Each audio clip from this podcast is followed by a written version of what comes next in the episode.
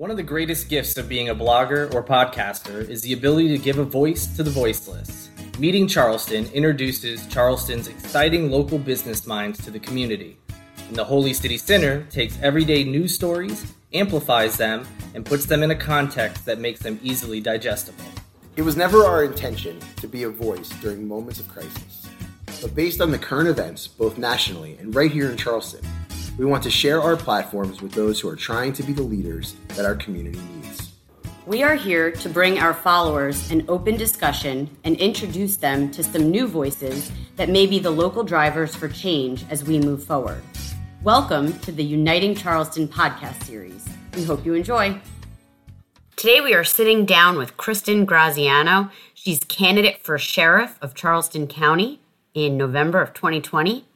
She has proudly served in law enforcement for over 30 years. She's a leader with a passion for the people that she serves as well as those she stands with in service. She is dedicated to providing exceptional, honest, accountable, and transparent law enforcement services to Charleston County as the next Charleston County Sheriff.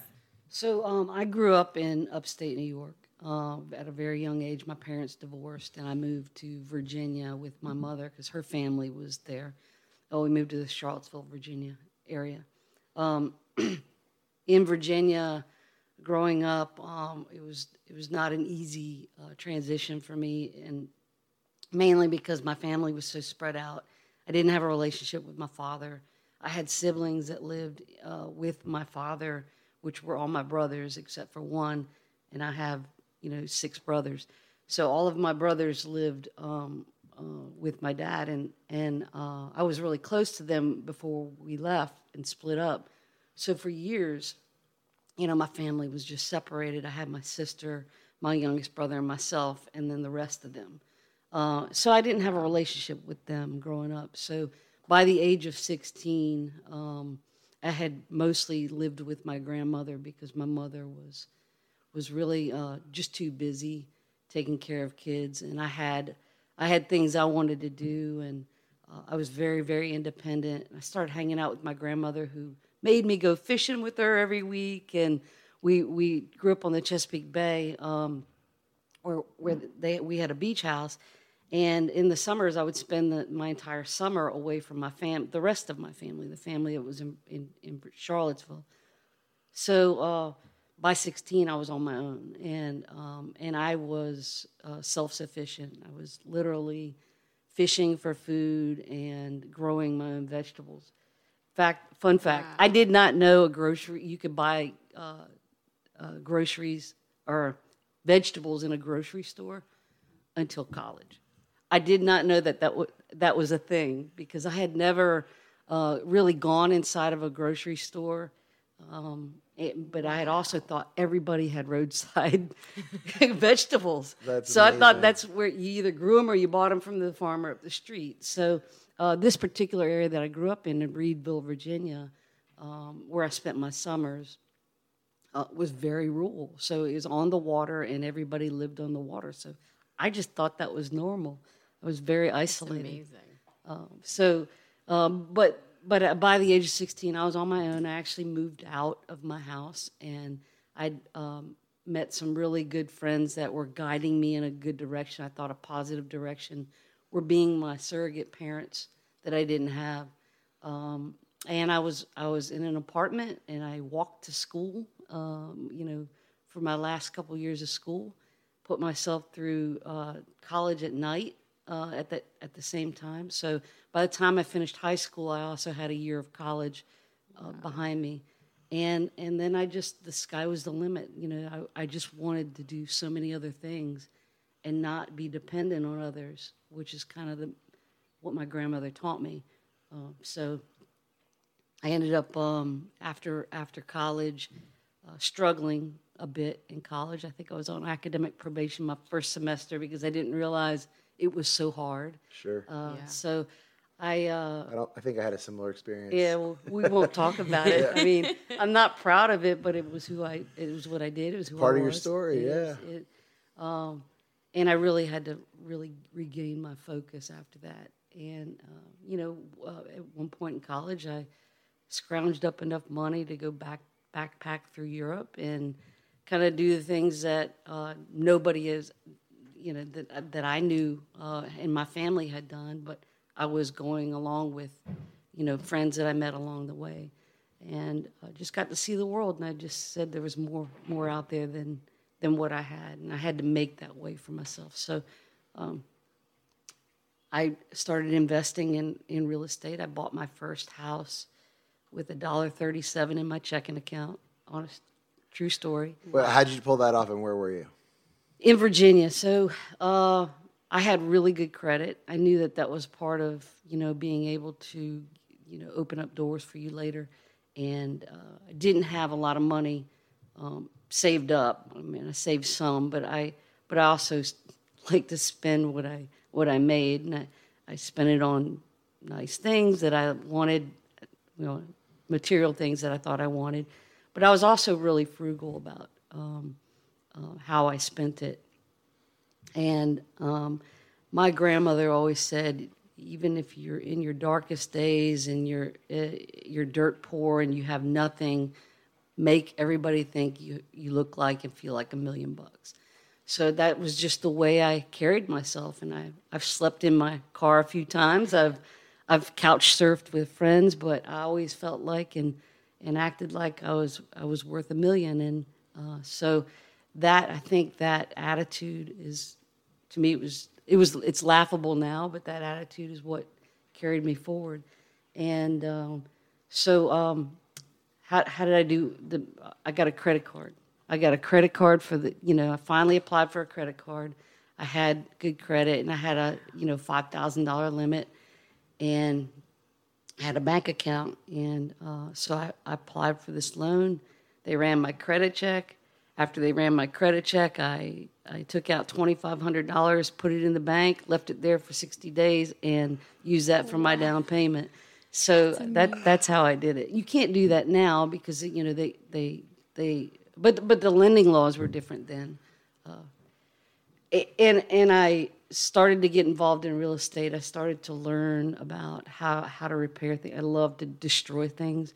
So the destruction aspect, you know, if I found something that needed to be repaired, I was, you went in there I, and did it yourself. I did it myself, and then I learned from people along the way how to do it, you know, do things correctly, how to rebuild. So I just started uh, learning that and enjoying it. Where were you living at that point? That's awesome in Virginia, in, in Charlottesville. Okay, cool. Yeah. And then when did you transition to down here? All right, so I didn't move here till 2002 when when I was offered a job at Charleston County. But I, I bought a house in 2001. I knew this is where I wanted to be. Uh, eventually, I fell in love with the city when I first came here. I was telling Nicole I, I came down here over Thanksgiving, and I stayed at the Round Holiday Inn and I remember looking out that window, going, "Ah, this is this is it for me. This is Charlottesville on the water. I love this." Yes. And and seeing the boats and growing up on boats all my life. You know, my first driver's license was a boat. Okay. I mean, it, that's that's what I that's how I got to work. I, I wasn't old enough to go to the boat. I worked on charter boats, so I would drag my my 14 foot Starcraft metal boat with my Ted Williams seven horsepower motor and fight the waves to get off the beach and then get around to the river to go to the to the creek where the boat was docked. At the age of eight, I was doing that. So I I knew how to get to work. It was not easy dragging a 14 foot Starcraft metal boat on the beach, but but that's that's what I did. And uh, so I I grew up fighting the waves and getting around to the creek so I could get to work safely.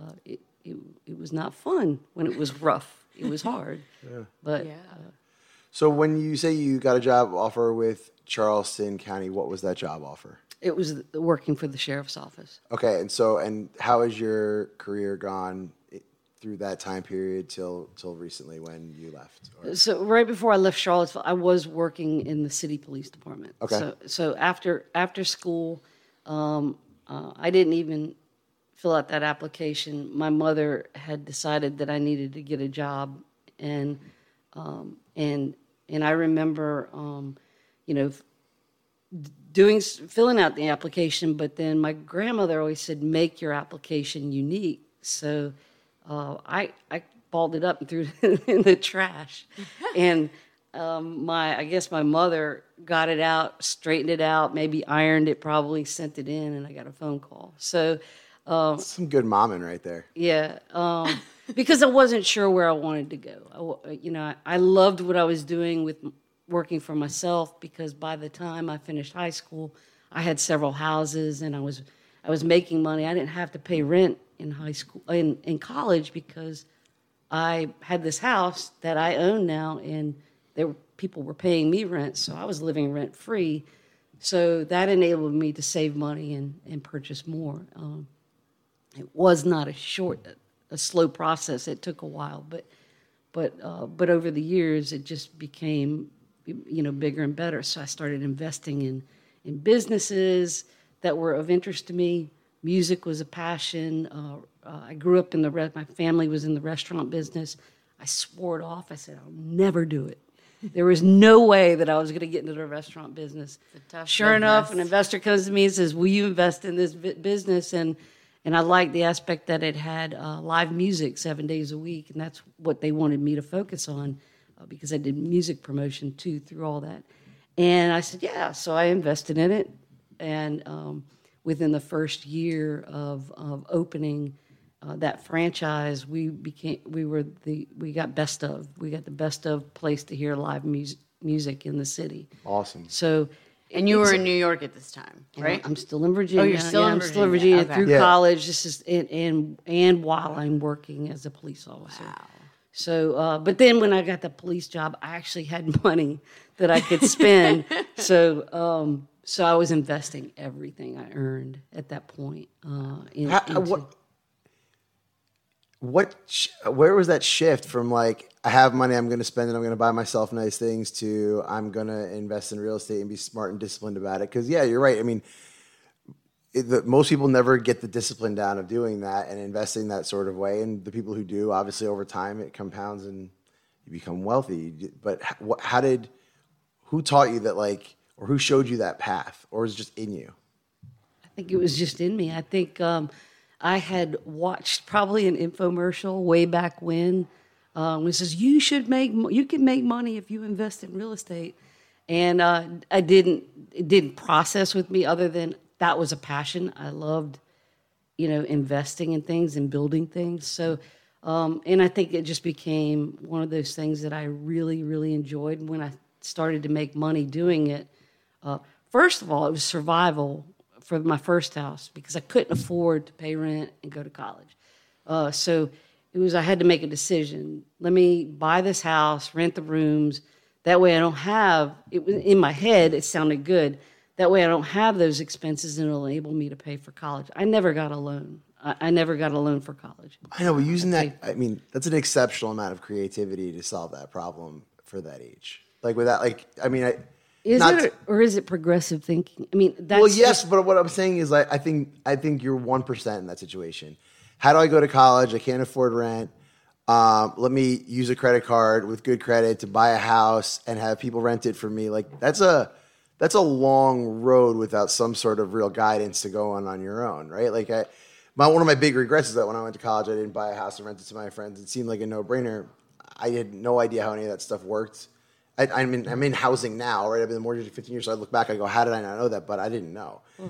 How did part of that so- was being naive i think and and and thinking you know this is going to work and not accepting anything less than that and then working towards that end goal I, it wasn't easy like i made mistakes along the way but one of the best pieces of advice i'd ever gotten from my grandmother was don't make the same one twice so learn from that and move forward so that's what that's what has always kind of guided me um, but i didn't have that that somebody nudging me saying, "Hey, here's you know here's a little bit of cash, go invest it." I wish I did. I wish it'd been that easy.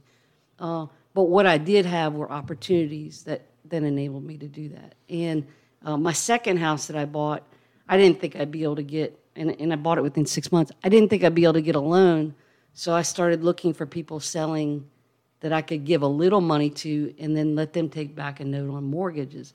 So that's how I did the the second, and then the third one was easier because now I have portfolio. a portfolio coming in. So you, you start building and building. And I built up. And right before I moved here, I sold almost everything in Virginia, um, and that enabled me to pay cash for for you know a place and not have to worry about a huge mortgage or, or issues you know related to that because I didn't know if I was going to move here full time. I wanted to, that was the end goal, but I really just didn't, I wasn't sure. Sure.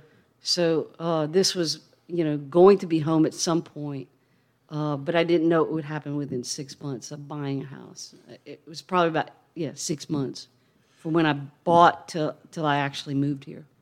And so then you get here. What's your first job that you have here? Like job title? Uh, deputy sheriff. Okay. Yeah, and that's the same job you've been doing this whole time. Yeah, so I was yeah a police officer for about 14 years. Okay. Yeah.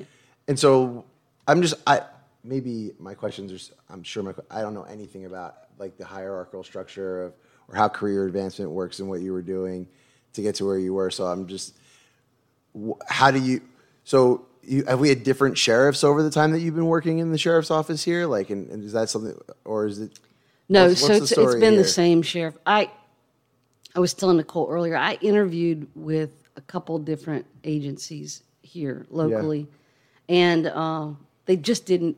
It did. It didn't feel right uh, for me because I was coming from a pretty progressive city, uh, and I loved where I worked. I loved my jobs, and uh, it was it was it had to be the right fit. So when I came here and met folks in Charleston County, uh, they actually called me. I did not know Charleston County Sheriff's Office was a a thing. I, mean, I, I was thinking police, you know. Sure. Um, and they actually contacted me, and I, I must have reached out through email or something, and, and they actually called me, and I went in and met with them, and immediately uh, I, I felt I felt the connection. I said, you know, they had they had everything I wanted. It was full service. They had the Marine unit. They had SWAT. They had all the things that were of interest to me, especially the boats.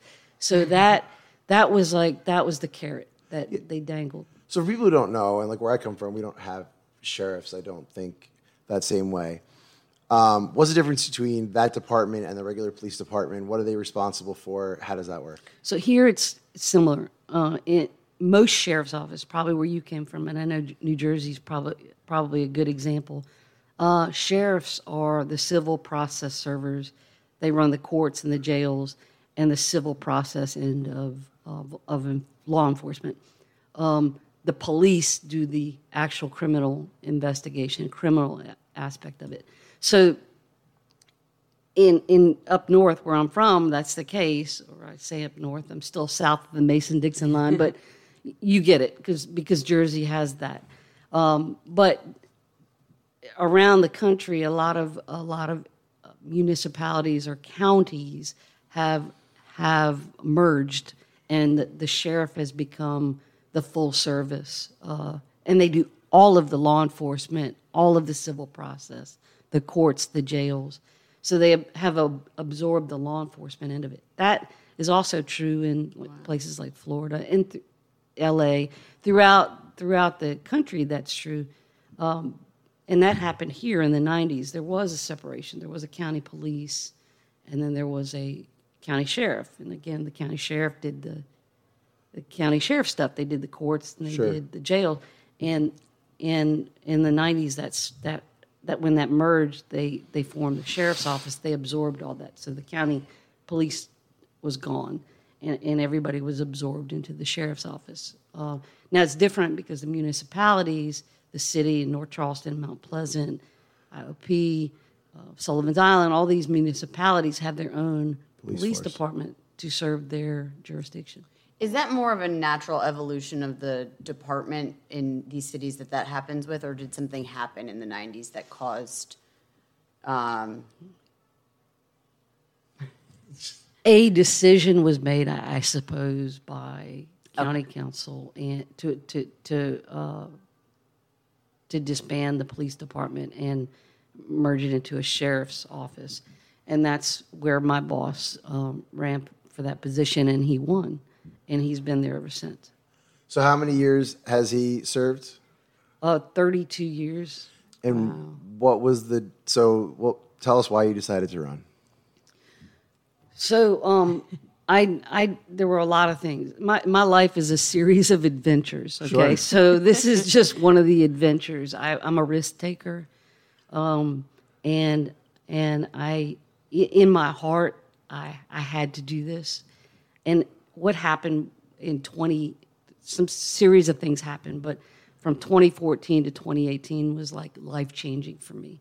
So, um, 2014, I uh, was was working, contemplating my career. Like I was no longer happy putting on a uniform. I was really enjoying working in the schools, and I got removed from the schools, and uh, that sense of fulfillment, that that joy that I felt not going to work every day in the school system, uh, was was a difficult transition for me. So, it in 2014, I was working an off-duty job at, at the beach in Seabrook Island, and um, to make this very long, drawn-out s- story short, uh, a man was drowning, and I went in the water and I helped get him to shore.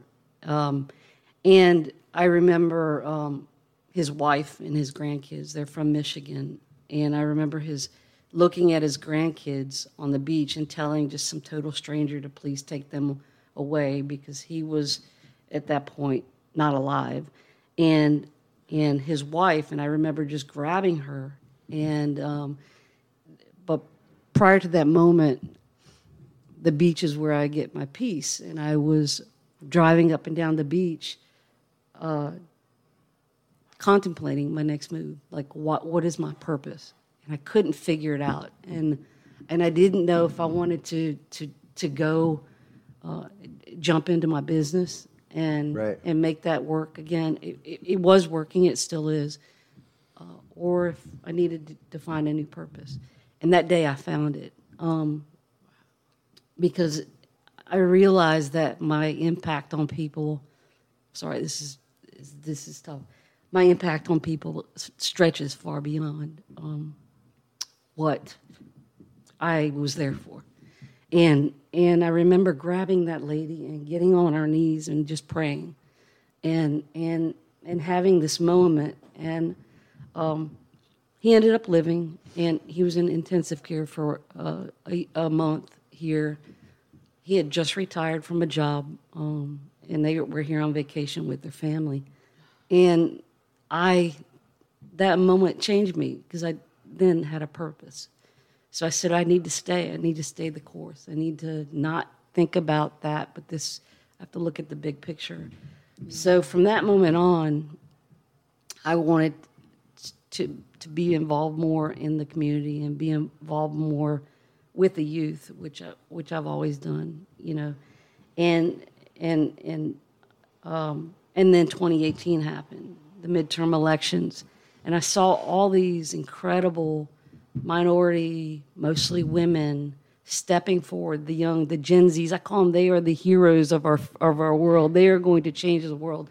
But these, I saw these people step forward, and I'm thinking, you know, by then it's almost 28 years into this.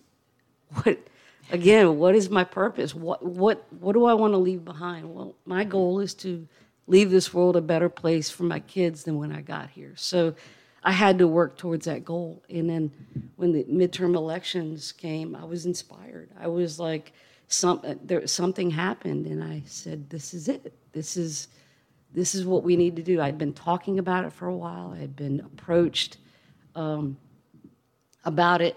I knew this is what we needed to do. So at that point, I formed um, a team, and for for the last two years, we've been working uh, behind the scenes to to to, to really focus on on the message and and what we need to accomplish. Because being in being in that position and being in law enforcement it there are inequities and I know that and I and I see it but my voice is not loud enough. It never has been uh, no matter how much I speak out or who I speak to or my silent protest that I, I've done so many times it was never enough and I didn't have the people behind me to say enough's enough. Um, it, it, but but other people see it too. Even inside, they see it.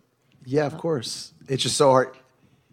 We could, we'll talk a lot about that, I think, but um, institutionally, it is set up to make it very difficult to uh, to speak up in those situations, right? I mean, It's impossible. It's impossible. It's impossible because there is a real fear of retribution, and people have families to feed, and they have, you know, I didn't get into this work going, I'm going to go, I'm going to put on a uniform and go, you know, show my behind and tell people how great I am. I didn't. That's not why we get into it. We get into it because we really. The, the naiveness coming back out again. We really think we can change the world. Sure. We really want to do something in our community, and and most of the people in that position do, and they they really think that they're going to make a difference. And and then you get in there and you go, Jesus, what was I thinking? You know, what is wrong with these people? Why can't we do these simple little uh, acts of gratitude to show people that we care and that we can help them? Uh, because there are repercussions for everything you do, and and um, you have to you have to remain neutral. You can't have an opinion. So I understand from your own perspective, wanting to make a difference, a calling for it, um, and seeing some of those things that that you want to change. But what specifically do you think you would do differently when you get in there that would be the most significant to um, the actual community's experience in dealing with our police department or our sheriff's office, I should say? So I've always maintained from from day one going publicly. The reason I'm not in uniform right now is because I publicly publicly uh, not even stated. I just wrote that there are inequities and in there's a lack of transparency and a lack of accountability in our profession, and that it wasn't fair. Our practices weren't fair, and we needed to work to resolve that, and that's what I intend to do.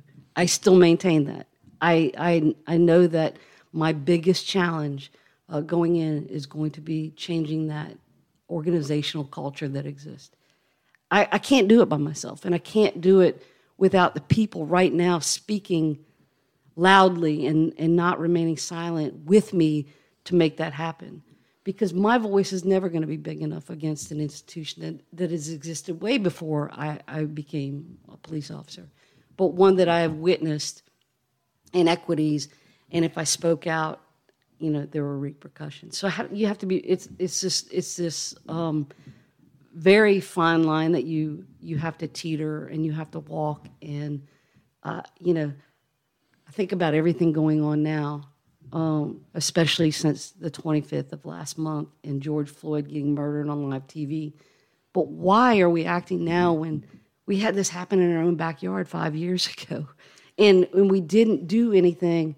Uh, one agency did. We, but we didn't do anything and we kind of avoided the problem because in the past it's always gone away.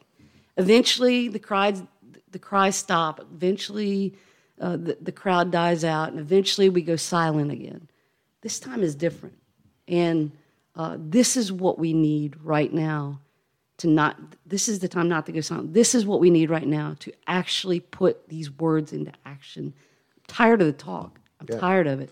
So, you know, we've certainly had a bunch of people on here. We've had our own conversations just about what those actions are. If you had to pick one or two things, and whether they're things that you will actually have control over or not individually, should you uh, win, what are one or two things that you think are the first things that need to change in order to give us nationally a shot at changing the culture within law enforcement? well, when I win, the two the two that. the two most important things. We have to have a report card from an unbiased, uh, independent eye that that tells us how we're doing. Because until we know how we're doing, we don't know what we need to fix. Nobody has ever reached out to the sheriff's office and said, "Go get an, a racial uh, biased audit." They haven't done that because the sheriff doesn't answer to, to anybody except the voters. So nobody's put pressure on the most powerful law enforcement position in the country and, and demanded that. They have with the chiefs and the mayors, and that has resulted in great things for the city uh, police department, but not so great for North Charleston, who's once Four again, years in a row, I've heard they've turned down. Uh, yeah, once again avoiding the issue and postponing and delaying because it's worked for them. You know, it's gone away. We, our voices have gone silent. Um, but nobody's asked the sheriff's office to do that. And I think that is the most practical and reasonable um, and necessary thing that we have to do is to figure out how we're doing and why we're doing it and, and how we're doing it. so when you win, So- first time we're doing this, we're getting. Day day one, we have got to get this this done. Secondly, we are not putting people. I heard, and this infuriates me, but I heard um, a, a comment made uh, during a news conference with with the leader of that department that uh, we have great diversity, and we have, especially in the jail. You should take a look at the jail stats. But in law enforcement, we're not that lucky because we just can't get people bull. we can. We don't. We don't reach out to communities that that uh, to recruit people in our own communities. People are. People asked me the other the other uh, week. You know what um, is our is our you know gr- you know greatest challenge in doing that? Well, we haven't tried first and foremost, and then we put these uh, th- these things in place where these barriers in place where we're requiring them to have a degree. Well, some of our greatest advocates and some of our greatest people in the community don't have that chance to go get a degree, or they're working on it, but it's taking them longer. I was, you know, one of those people. I worked on my degree as I was working, so so I didn't have student debt.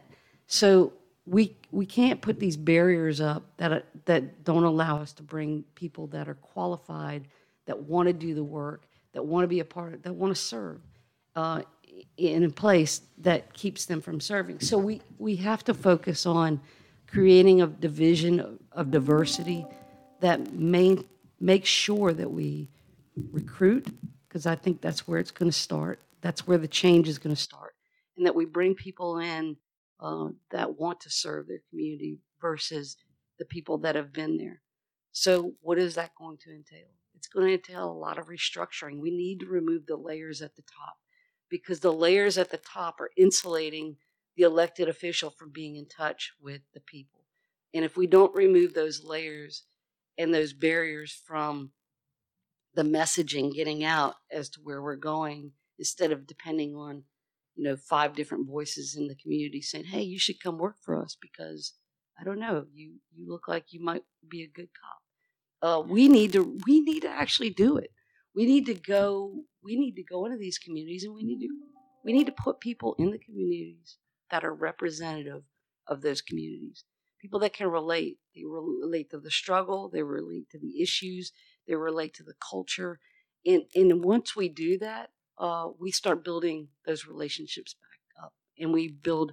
We bring our community back into what we do, because we can't do it without them. Sure. And people don't, and, and the officers will tell you that. We need their support. They don't want to go to work every day being hated because they're wearing a badge. They they don't.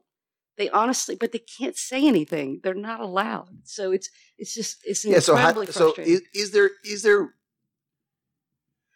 are there legislative things or uh, things that can come down, you know, from individual mayor's offices or from the sheriff's department where we can do something to incentivize, you know, first of all, I, I this good and bad cop thing, I think, you know, I, I, anytime we start talking about good and bad, I think we're, we're, we're ignoring all of what's real, which is that uh, this is, there is a large spectrum here of people and every one of them is probably doing what they think is right. No one, I, I watched an interview recently with one of the leaders of the KKK where he's literally in the middle of saying racist things and then says, "But I'm not a racist." I don't think anyone thinks they're racist. I don't think racism has to be intentional for it to be systemic and awful.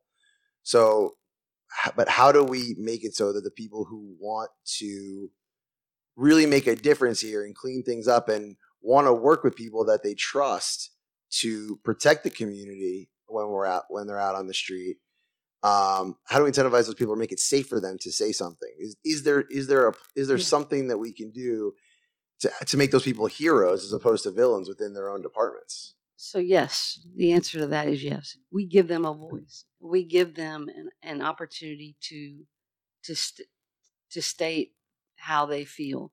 Now, um, some of those statements, if they're offensive or they sound racist, you know, it's easy to change somebody's mind. It's really easy to say, "Hey, if you say that again, you're fired." But it's really hard to change what really counts, and that's really how they feel inside their heart. So I, have been working on with throughout all the uh, COVID and through these protests with youth individuals that have been that I know have been targeted uh, in and have been arrested and or have had experiences in the criminal justice system that just are not uh, reasonable for any for any person. It wouldn't happen. It honestly wouldn't happen if they were if they were white, and I and I know that that it exists. But listening to their stories and having those stories told to the people that are really that are making those decisions, cops have an, an enormous amount of discretion. Enormous. Uh, you know, we're bound by by by law on how we act and how and how we respond to somebody that may maybe violates the law. But it doesn't say that we have to arrest them every time. We have an enormous amount of discretion to to um, engage that person and try to resolve whatever is going on. And uh, I think I think that when we start mandating eh, counseling and mental health for cops, that that helps.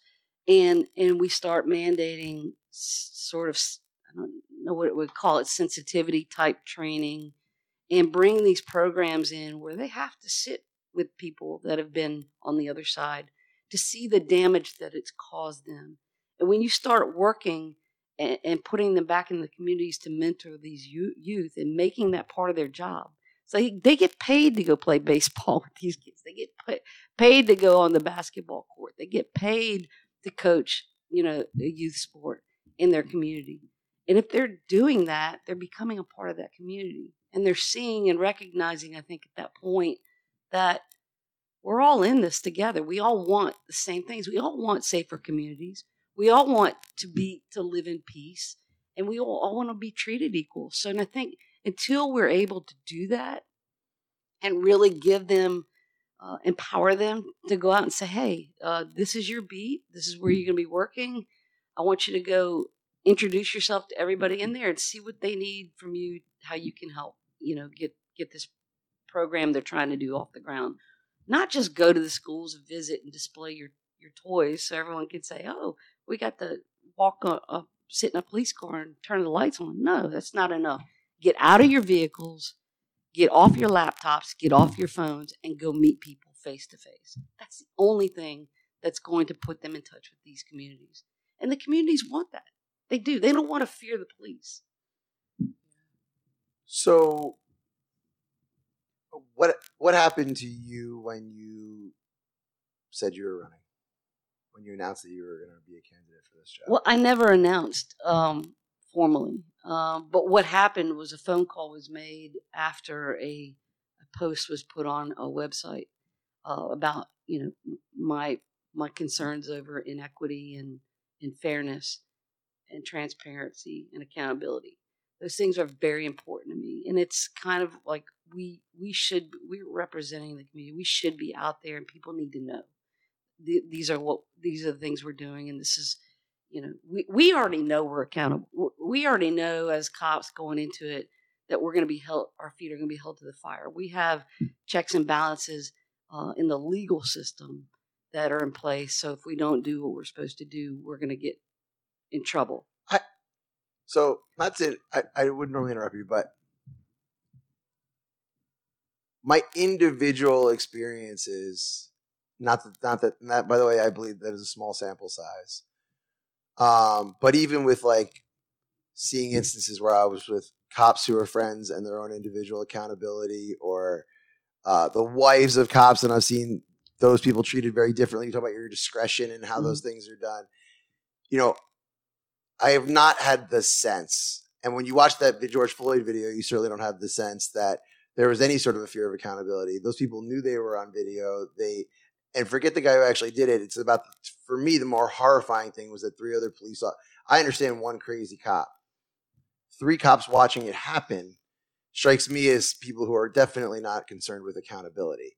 Um, and so, just I just I challenge you on that, which is say like, from my per- limited perspective, it would appear that whatever accountability is legally available to the community or people are supposed to hold those law enforcement people accountable um, is not is usually not being exercised, and people certainly are not living on day to day fear of it. And you know, I, I, don't know what the stats are, but it seems to me like, um, you know, there it makes it makes huge news when someone loses their job in one of these places because it's so uncommon right? But we know these things of inequity are happening every day, but it doesn't seem like it's happening very often. But again, I have a limited perspective, so I guess that's a loaded question of just saying like, am I completely wrong there? And because uh, uh and just sharing your thoughts on it, I guess. Yeah. So what what you witnessed and what we all witnessed, um, and I can tell you the physical response that I had to that. I, I tried to kick my TV to kick the guy. You know, I, I wanted to kick his teeth out. Um, most people would do that. And, I, and I'll tell you an experience I had locally not too long ago that kind of goes to the mindset. But um, so clearly that was a murder, and clearly um, people didn't act and didn't act responsibly. And you're right. I think they knew they were being videotaped. You could see the you know people yelling at them, holding their phones up. Uh, it was just a horrible, horrible situation. I, I don't know why that mob that wanted to um, didn't didn't stop it, but I do know because they didn't fa- afraid because they're afraid because they're afraid. So that same fear exists within. Um, when you have, and I said limited. Now these guys were rogue. Uh, this one guy at least was rogue. The other one was just inexcusably uh, absent.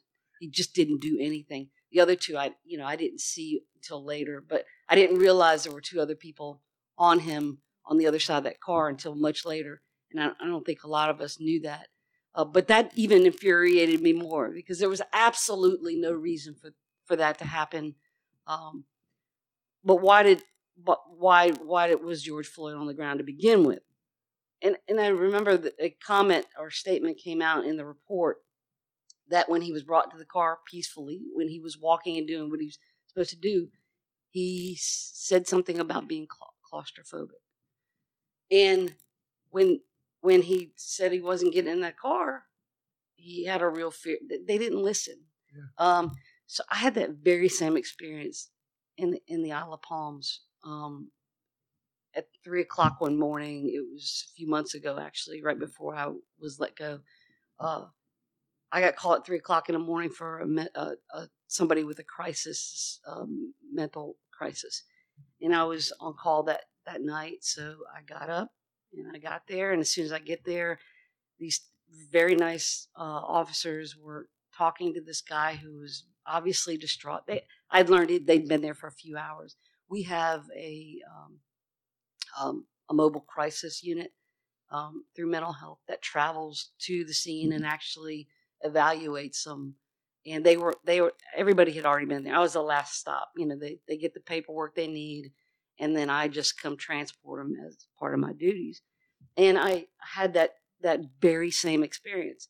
First thing I asked was, "Does he know he's going to the hospital?" The answer was no. So I'm thinking de escalation. I got to be prepared to like start talking this, you know, this game to keep him at a level that was that, that we could maintain that would be safe. But so uh, immediately I called one of the younger officers over and I said, Look, this is what we're going to do. And I told him what we were going to do. And I'm just going to put his arms in restraints on his waist so that he can't punch me. And then I'm going to walk him to the car and we're going to talk and, and we're going to keep engaging him and tell him, I'm going to tell him what's going on. I'm going to show him the paper. I don't want to elevate this because it had been going on for a while. So we get to the car and, and, and the waist chains went on. Everything was fine. He was a little hesitant, but he walked, and the officers, one on each arm, kind of forced him. I said, "Stop, you know, stop." I, I grabbed his arm and just kind of arm in arm we walked uh, to my car. He got to my car and he said, "I'm claustrophobic," and I said, "Well, you know, I need to take you here. I said, I can't help you anymore. You need help that's beyond my scope. I can't, I, I want you to get the help you need. And we had this conversation. The foot goes up on the, on the side of the car and then it's on. He is not getting in that car. So the two nice gentlemen that were with me start trying to force him. And I have to stop them and say, stop, this isn't going to work. And, and it takes, you know, individuals like that to say, this isn't going to work anymore. The things that we want to accomplish, we need to think a different way. We need to do it a different way because this could go bad really quick. Well, as soon as I said that, he kicked me and just right into the shin, and I was like, "Ouch!" You know that that yeah. that's terrible. All right, let me put some leg irons on him so that he can't kick me anymore. We already have his hands restrained. He could get, a, you know, he could get me if he wanted to, but but he was limited, and so I put him on the ground and and put leg irons on. And while I'm on the ground, I'm not even on him, you know, they're holding him down, and I'm putting the leg irons on. He whispers those words. I can't breathe and I just I thought of Eric Garner, and I immediately said, "On your feet, guys, help me get him up, get him up." And we just held him up, and I was able to, within the next hour, get an ambulance. I just I just stood him up and stood with him, and I told everyone else to back off, and uh, and then we got an ambulance to him, and, and they they were able to transport him safely to the hospital.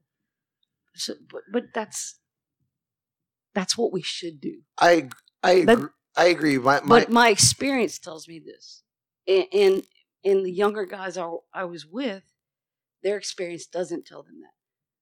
This guy that killed uh, George Floyd, George Floyd yeah. he had the experience to know better. He had he well, knew killed, better. He's killed other people in the line of duty.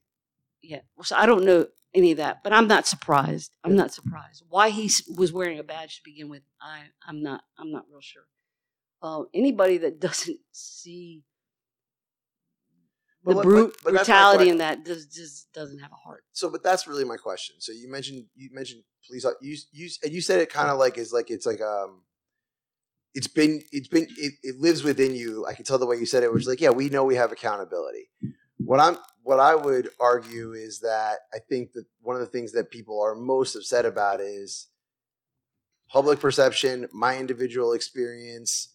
Even like I said, I have friends who are in law enforcement who I think sometimes without even knowing it cavalierly talk about how they don't really feel like they have that accountability or occasionally they'll point out like the one or two cases they know of where like they felt like somebody was unfairly held accountable but um and so when you say that there's this accountability, how how who has to push it and how far for that accountability to really kick in and who's responsible for it? Because you know we we can't we don't have a situation where we have you know you can't have the local prosecutor holding the local police department accountable because those people work together every single day. And then if that prosecutor does that, none of the police officers will work with that prosecutor ever again. And so mm-hmm.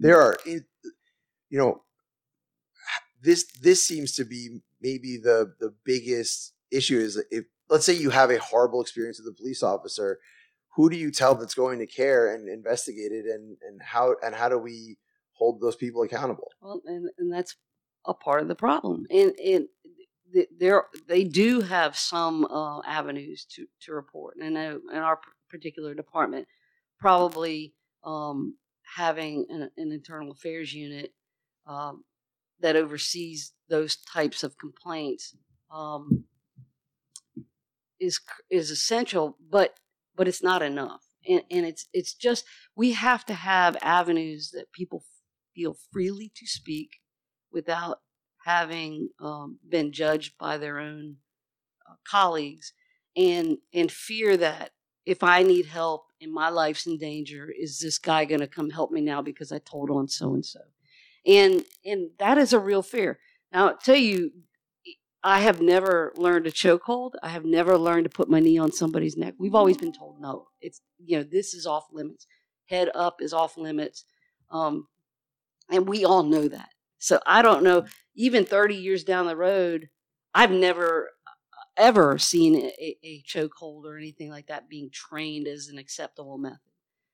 And so, and I hear so I hear people saying all the time, well, we're going to outlaw chokeholds. Well, who does that? Right. Who who has them to begin with? That shouldn't have happened. And now I'm learning that other agencies it's acceptable. Sure. So uh, there are things that uh, yeah that we definitely need to, to improve. We need to allow officers to come forward if they witness this and, and put this in, their put, put make it them accountable if they don't. If they witness something and they don't speak, they're accountable. Uh, if they if they uh, are are in fear for whatever reason because of what everyone calls it the, the blue wall is going to think, um, so so be it. We need to remove those barriers, and so so in in police academy and and and throughout my entire career, I've always been told, you know, you you have uh, you you need to account for everything you do, and um, so in our minds going into when, when, based on our training, we react a certain way based on the way we're trained. I've been trained a lot over the years, so my training has changed and, and my skills have changed, and I am more empathetic, and I and I you know I like I, I I read pe- I like to think I read people better now. A lot of kids, these younger kids, don't don't have that yet. So, what, you know, what do we have to do to make sure that they don't get themselves hurt uh, and put themselves in harm's way because they failed to act a certain way because they didn't act enough? And I think we're getting we're you know there, there's a big fear there's a huge fear among uh, the younger generation of that and and how do we hold those accountable um, that overreact?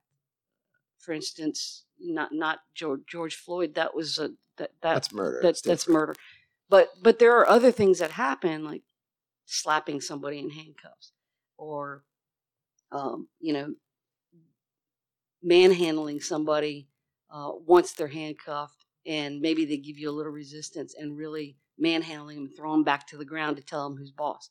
So there we have got uh, to get out of this mindset and that's why i said it starts with the culture. This culture that has been cultivated over years before me but but over the years that i've been here i've seen improvements in it but it still exists and it's so deep rooted. You have no idea. It starts at the top and it starts with me. And if i don't you know hold these people accountable for their actions and and, nobody holds me accountable for not holding them accountable we've we've set ourselves up to failure for failure So I just have a couple. We, we're we this has been going on a long time. A couple quick questions for you, but um, the uh, we got a little background noise, but uh, should be going away in a second. So hang out, listeners. But uh, that way you don't have so much later. but uh, so how do how does a campaign for sheriff work? Um, how many people do you have working with you? And if we wanted to support you, how do we do it? All right, so um, I have never done this before. So I uh, I hired a staff that was uh, very seasoned in politics. I'm not a politician. I'm a citizen servant. So I'm having to learn that there are things that I can and can't do uh, to be effective. Well, I call everybody bluff because I do things my way and I do it because I relate to people. So uh, the campaign for sheriff works that we I've hired a staff. Uh, we're pushing our message out the best that we can. I'm in the community. I have my finger on the pulse. I understand the issues, and I'm willing to look in the mirror and say that we're not always right and we need to fix things. Um, to do this, we need money. So we have to raise money uh, at a ridiculous rate, but we are doing it, and we need to keep that going so that message gets pushed out on every platform. So through COVID nineteen, I stopped asking. I I just I couldn't, uh, in good faith, do that, and I have um, been pretty much um, funding funding myself uh, or not spending money to get these messages out and, and having my team do the work. Um, and but but as that changes and as people go back to work, we will start asking. So they log on to my website, KristinForSheriff2020.com. There's a place to read about uh, my vision, uh, my commitments to the community, um, and also to donate. Um, and and I would encourage anybody uh, to that that wants to dive deeper into certain issues, they can send an email uh, to my campaign, and we will set up kitchen. We're doing kitchen roundtables right now virtually. It's awesome. So, uh, uh, you know, just uh, last week, last month, I did mixers. So we did, um, we hosted a series of um, keeping our bartenders at work that were out of work. So they Oh. would fix their favorite drink, adult version, kid version, and people would come on, and and uh, the cost for a ticket was twenty dollars and twenty cents. it's awesome. So, but it was an hour of fun. We got to meet new people, um, got to meet our local bartenders and hear their stories about uh, them being out of work, and and they got to ask me questions. But uh, but more importantly, bringing the community back in into what we do. So that's what we're doing now. I don't know that we'll ever get to what I don't know to be normal because I've never done this before. But this is my normal. Um, is is is getting out on social media and engaging as many people as possible. All right, cool. So we like to uh, ask some fun questions here at the end. Where are your favorite places in Charleston to go out to eat? Um, so uh, I love a new place called Spanglish. Okay, where's Uh, that and at? that's in West Ashley uh, on St. Andrews Boulevard. It's right as you come across the bridge on the right. It's been five or six different restaurants since I've been here, but the food there's phenomenal and it's authentic, and it's uh, it's is it's it's almost Caribbean, but it's a Spanish version of Charleston. That's It- awesome. it's it's really good. Um, environment's great. People are great. Local um, local folks that used to work in other restaurants that, unfortunately, um, you know, they opened up right before COVID. So I think they're doing well. I think I've seen, you know, we've had carry out there. Um, I love everywhere downtown. Um, I'm a, I'm a salty Mike's kind of girl. okay, cool. so if we catch you at the bar and we want to buy you a drink, what's your drink of choice? um, a uh, Guinness. Awesome. All right, we'll do that. Well, do you have any other questions, Nicole? I don't. Thank Oh, you so much. Thank you for so much. Good luck in your campaign. Thank and again, what was that website if people want to donate? It's Kristin for Sheriff2020.com. It's K R I S T I N awesome. for Sheriff2020.com.